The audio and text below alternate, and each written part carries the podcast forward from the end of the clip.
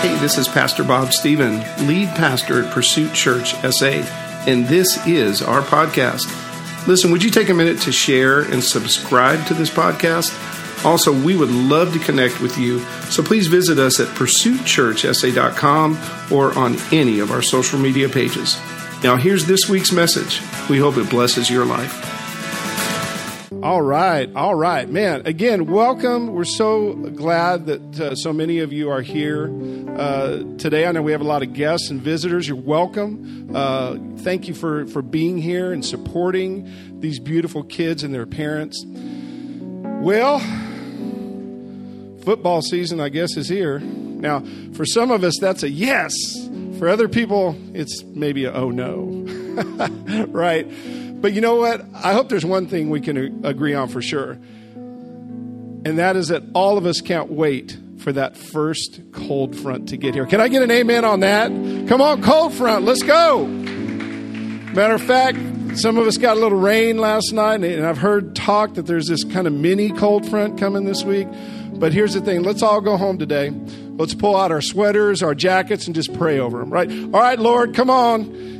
That's the way it works, right? If we just believe enough, God will bring it, right? Wow. No, I, I can't wait to get out of these 100 degree days, and I'm sure uh, you can as well. As we get going, let me just pray for us right now. Heavenly Father, in the name of Jesus, we come before you. Father, we come to worship you, and we come, Father, to be washed in your word. Father, today, will you just flood into our hearts and our minds? Through the power of your word. Father, I surrender my vocal cords. I surrender my mind, my will, my emotions, all to you. May you have your way in this place today. And may we leave different than when we came in. In the mighty name of Jesus, we pray. Amen. Amen. Woo!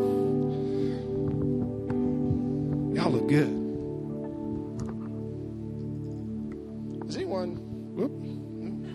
That don't work, does it? Has anyone ever experienced identity theft? Or maybe you know somebody that has? Do a little research. Based on current statistics, one in three of us, it says, are going to be victims of identity theft at some point in our lifetime, either through phishing, skimming, data breaches. Matter of fact, in the last 30 days, the last 30 days, I've gotten three different letters from companies that say my identity has been compromised in some way or fashion. Three in 30 days. It seems that maybe we are in the middle of an identity theft crisis. And maybe we are. But you know what? There's a much more serious thing going on with our identity. Many people in this world are actually experiencing an identity crisis. Many people are experiencing an identity crisis. And the identity crisis, my friends, is so much more damaging than just having your name or your bank account compromised. Because as painful as that might be, you can probably get over identity theft. But the identity crisis that we're facing affects so much more than that. And I'm going to guess it affects a lot more than one in three people. At its core, this crisis that we're facing is affecting our very soul. It's causing people to make decisions based on worldly trends and emotions instead of basing those decisions on real truth. It's causing confusion, it's causing division in so many parts of our society, both in and out of the church. The identity crisis, I would say, in many ways has reached epidemic proportions in many parts of our world. And it's wreaking havoc on individuals and on families.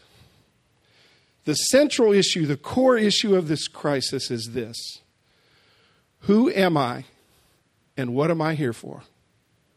That is the core of the issue. Who am I and why am I here? You see, that question has been around since the beginning of time, and it's going to be here until the end of time. That question is not going away. It's central to our core, it's central to our identity. How we answer that question, how we answer that question is in most ways determined by our identity.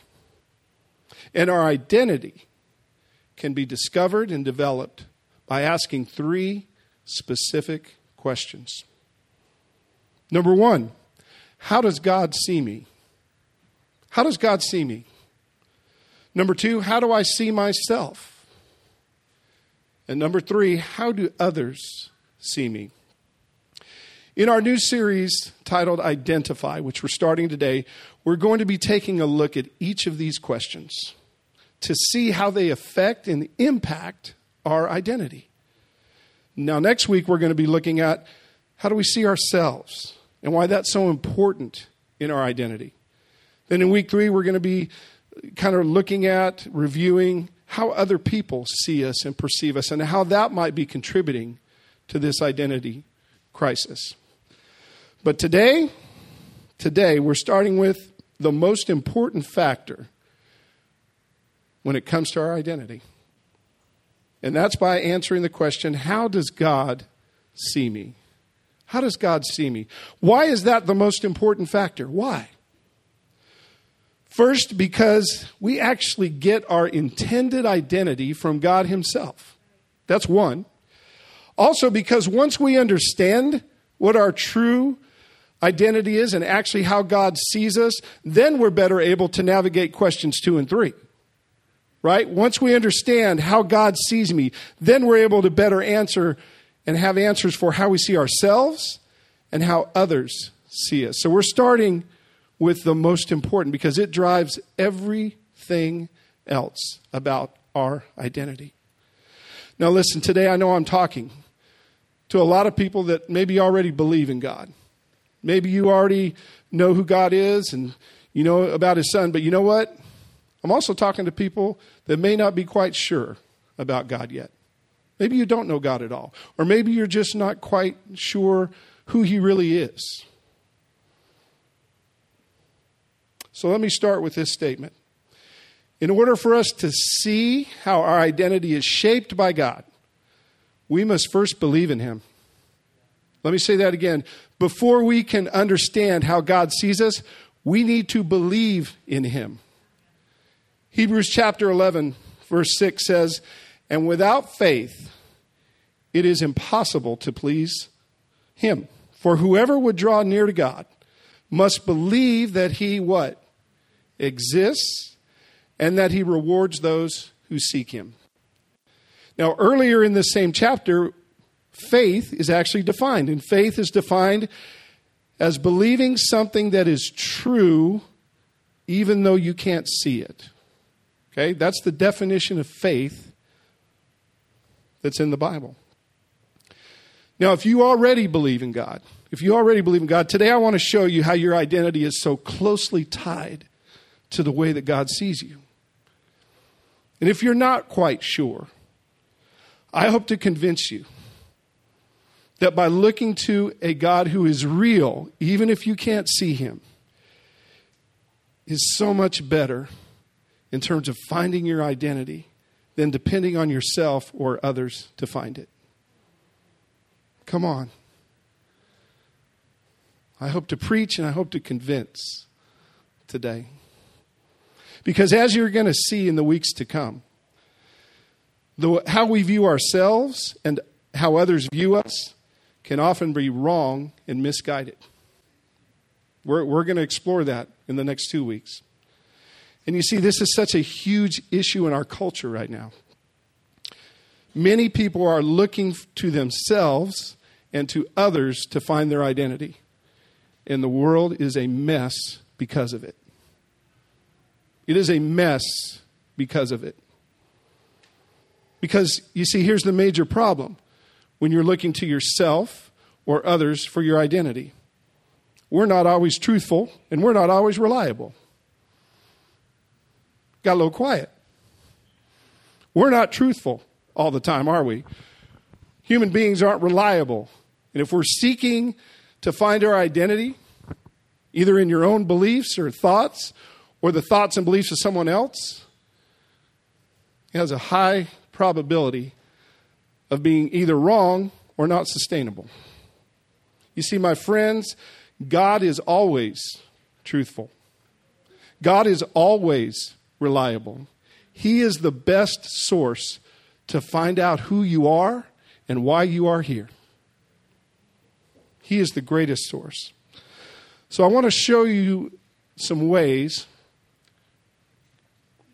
that God sees you, that can help you in me, in this world in which we live, understand who we really are. The first thing that God sees is God sees before. Before what? Before you ever got here, God saw you. God saw and placed your identity in you before you were ever born. This is what Isaiah 130, excuse me, Psalm 139 says. For you formed my inward parts, you knitted me together in my mother's womb. I praise you, for I am fearfully and wonderfully made. Wonderful are your works. My soul knows it. My soul knows it very well, said David. My frame was not hidden from you, which I was being made in secret, intricately woven in the depths of the earth. Your eyes saw my unformed substance. In your book were written, every one of them, the days that were formed for me, when as yet there was none of them. Wow. In the book of Genesis, we also read that we were made in God's image, his identity. So you see, before you and I ever got here, God put his identity in you and on you. And it's his identity, hear me, it's his identity that gives us our identity.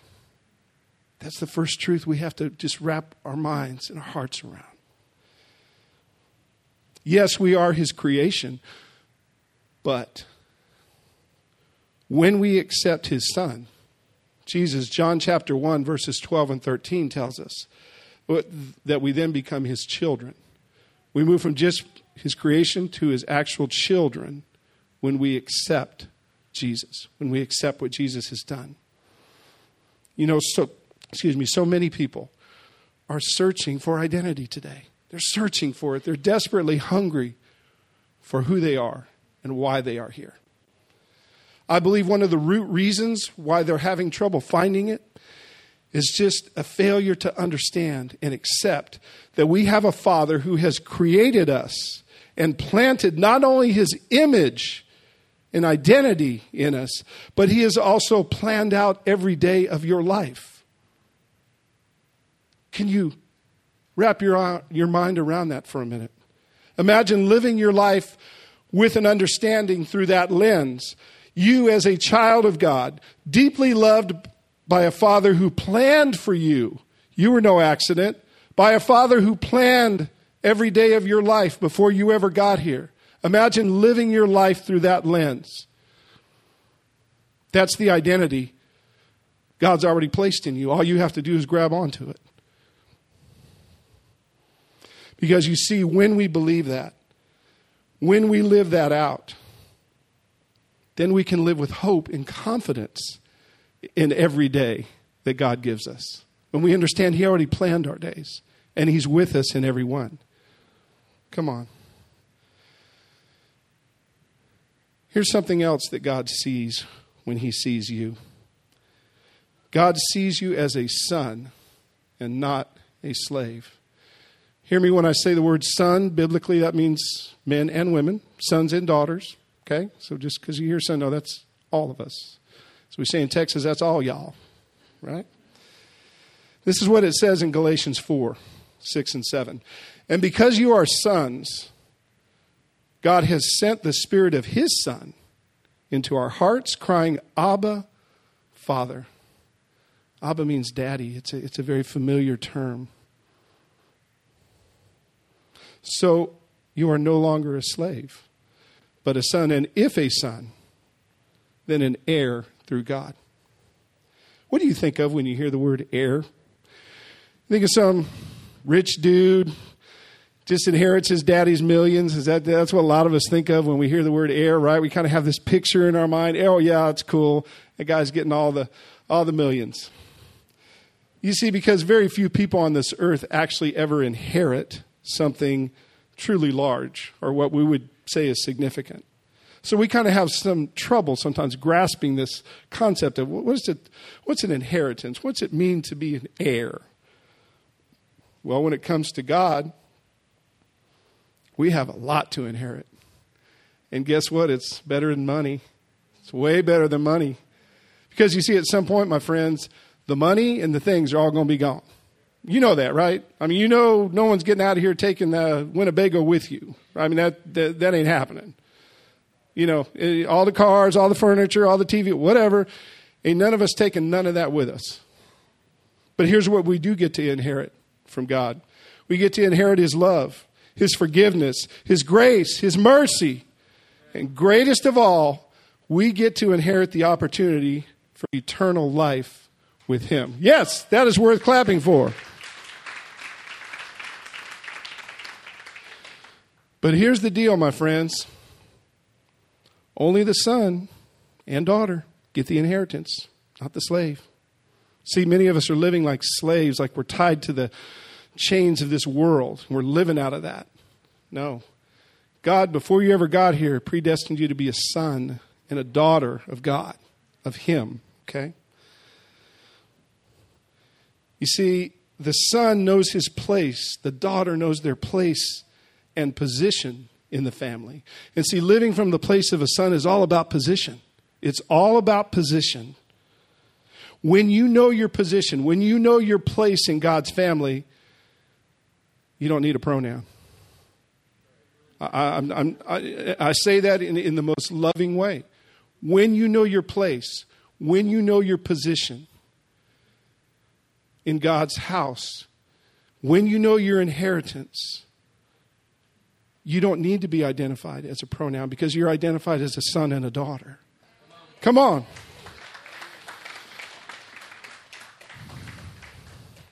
Can you see how this lack of understanding is playing out in our world right now? Can you see it? We have so many people believing the lie that they have to fight for something and that somehow they think they're entitled to something. They think it's their right to want what they want. It's their perspective that they demand to be heard. When you have your identity as a son, as a daughter, you know and trust that your father already owns everything and that he's going to freely give it to you. You don't have, you don't have to fight for it. You don't have to do that. You don't have to demand it. You know, Jesus showed us what living like a son really looks like. Because you see, Jesus was actually entitled already to everything that the Father had. Right? He, he already had it. He was, if you want to talk about entitlement, he actually was entitled to it all because he was a son. And yet, what happened when Jesus came? He didn't live as a son so much as he lived as his favorite term, son of man. Jesus came to show us what it looks like to live as a son by laying down his own life, not out of obligation, but out of love. See, Jesus showed us what it looks like to live. He knew who he was, he knew why he was here, and he lived out of that knowledge as a son, as a son. When we see ourselves as sons and daughters of God, that's how we'll live. We'll live out of love and not obligation. When, when you get that in your spirit, when you get that in your soul, when you get that identity in you as a son, you have it all. God wants to give it to you. You're going to live differently. Let me show you one last way that God sees you and I. God sees you as holy and blameless. He sees you as holy and blameless. This is what Ephesians 1 says Blessed be the God and Father of our Lord Jesus Christ, who has blessed us in Christ with every spiritual blessing in the heavenly places, as he chose us in him before the foundation of the world, that we should be holy and blameless before him. And then verse 7 In him we have redemption through his blood, the forgiveness of our trespasses according to the riches of what? His grace. Wow. You see, Axel, you can come. Not only did God place his identity on us in the womb before we ever got here, but he, you see, he had a plan for us to be holy and blameless before him. And his plan was this to send his holy, blameless, and perfect Son so that we could be redeemed by his blood. That's the plan of God. That's the plan of God for your life before you ever got here. And part of the identity crisis, though, that we're in comes from this, what I would just call an achievement mentality. You see, we place so much of our identity, if we're not careful, in accomplishments. But you see, God sees what has already been done, not what you have to do. See, that's the way God sees you. God sees what's already been done by His Son. Once you accept His Son, that's how He sees you. And you, He's not looking for you to do things. In fact, the only thing you actually have to do is live in what's already been done by Jesus. That's all you have to do, is just live in that knowledge and that reality. He saw this on you before you ever got here, and He still sees it on you right now. That's the way God looks at you. Once you accept His Son, He sees you as holy, He sees you as blameless. Not only does He see you that way, but His word that we read says He actually chose that identity for you. He chose it for you, He's already given it to you. Let me tell you something else that's going on in our society right now. It's called the blame game. It's called the blame game. Everybody wants to blame somebody else or something else for all of their problems. Am I talking to somebody? Somebody give me an amen on that. I know it's kind of quiet, but that's that's going on in our society right now. Everybody wants to blame each other for all the problems and issues that we have. Imagine, just imagine with me if we stopped blaming each other for everything and rested in our identity as being blameless before God. Can you imagine what would happen in this world if that's the way we looked at things? If we understood that that's how God sees us? That we lived in a blameless place because of what Jesus has already done. What a world. What a world, what a change in our world. You see, when you accept Christ, God already sees you as set apart and holy. God already sees you as completely blameless. Now, I've heard it said this way when the day of judgment comes, and that day will come. It's not here yet. We're not in the day of judgment. There's, but there's going to be a day when we stand before God. And part of the Bible says that everything that we've done in our life is going to be reviewed. And if we were just to stop there, we'd be in trouble. I mean, just being honest, we'd, we'd be in trouble because we, we've sinned, we're not perfect. But then at that very moment, Jesus steps in and says, I took care of that and that and that and that. And now God doesn't see all these other things. All he sees is his son standing in front of us. I want you, I want you to get that vision in your heart, in your mind. God sees you as holy, which just means set apart. That's what the word means. And blameless, which just means your sins have been forgiven. Would your life be different if you lived from that identity?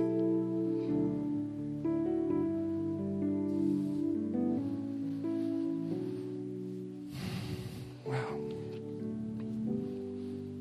Don't fall into the blame game. You know, I see this too often, even with Christians. We're sitting here pointing fingers and, okay, well, that's all good and fine, but that's not how Jesus said. Jesus said to overcome evil with what? With good. That's what Jesus said. You overcome evil Not by just complaining about it, by, you know, no, you overcome evil with good. That's what the word says. My friends, let's use how God sees us as the actual building blocks for our identity. How God sees you, that's the building blocks for your identity. Realize that before you were ever born, God saw and formed you in His image and placed His identity in you and on you. Rest in the knowledge that God sees you as a son, as a daughter, and not as a slave. You have a place in His house. Yes, you have a place. You're a son, you're a daughter, you have a place in His house. And everything that He has, He wants to give you. Do you realize that? You are heir to everything that God has. And what He has is a lot. What He has is a lot. It's more, another scripture says, it's more than you can hope or imagine. That's what God has for you, more than you can even think about. That's what you're heir to. And remember that God sees you not as sinful and unworthy, but instead, instead He sees you holy and blameless. When God sees you, He sees His Son. He sees His Son. That is your real identity. My friends, let us learn to live from how God sees us, and then let us take that truth to the world. Let us be compassionate, but not compromising. Let me say that again. Let us be compassionate. There's people that do not truly know who God is, and they're making decisions from that place. Let's have compassion on them but let's never compromise, as Pastor Karen talked last week about, let's never compromise what God's called us to do and who He's called us to be and who He says we are. Don't ever compromise that because we can't win the world for Christ by compromising. It doesn't work. It didn't work back then, and it's not going to work now. The way we overcome is by the blood of the Lamb and the Word of our testimony, what God's done in our life. That's how we win the war. That's how we win the war. And let's not bring condemnation on those that don't yet believe these things, those whose identity may not yet be in Christ. But instead, let's show them what living from this truth that we've learned today looks like. You know, as Pastor Karen reminded us last week, People usually want to see a sermon before they hear a sermon. Let your life look like this. That will do more to convince other people and to bring them to Christ than every Facebook rant you could ever engage in. I'm just telling you right now. We have Christians, I believe, approaching this in sometimes the wrong way because you see, what we, our job, is to show them that Jesus is a better way. Yes, to expose the lies that they're that they're in. We absolutely need to do that, but we can do that with love. We don't have to do that with shouting. We don't have to do that with screaming. Evil is overcome by good. Let's show the world what it looks like to live the way God sees us the identity that we have from a God who sees us and loves us is more powerful and more life impacting than anything that the world has to offer. That's the message of the gospel.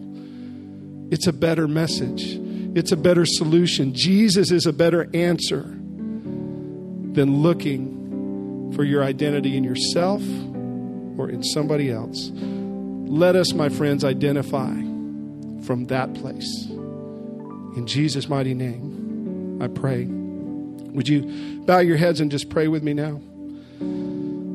Father, we come before you now, so thankful, so thankful, God, for what you see in us and the identity that you have placed on us. God, we thank you for the inheritance that you so freely give. And Father, thank you for sending your Son so that we can be seen as holy and blameless before you. God, let our identity be so rooted and planted in you, and God, in you alone. You are the creator, and yes, we are your creations, but God, we thank you that we also have the chance to be called your children, your sons, your daughters. And God, that's the greatest identity that we could ever hope to have. We love you, Father, and we thank you in the mighty name of Jesus Christ.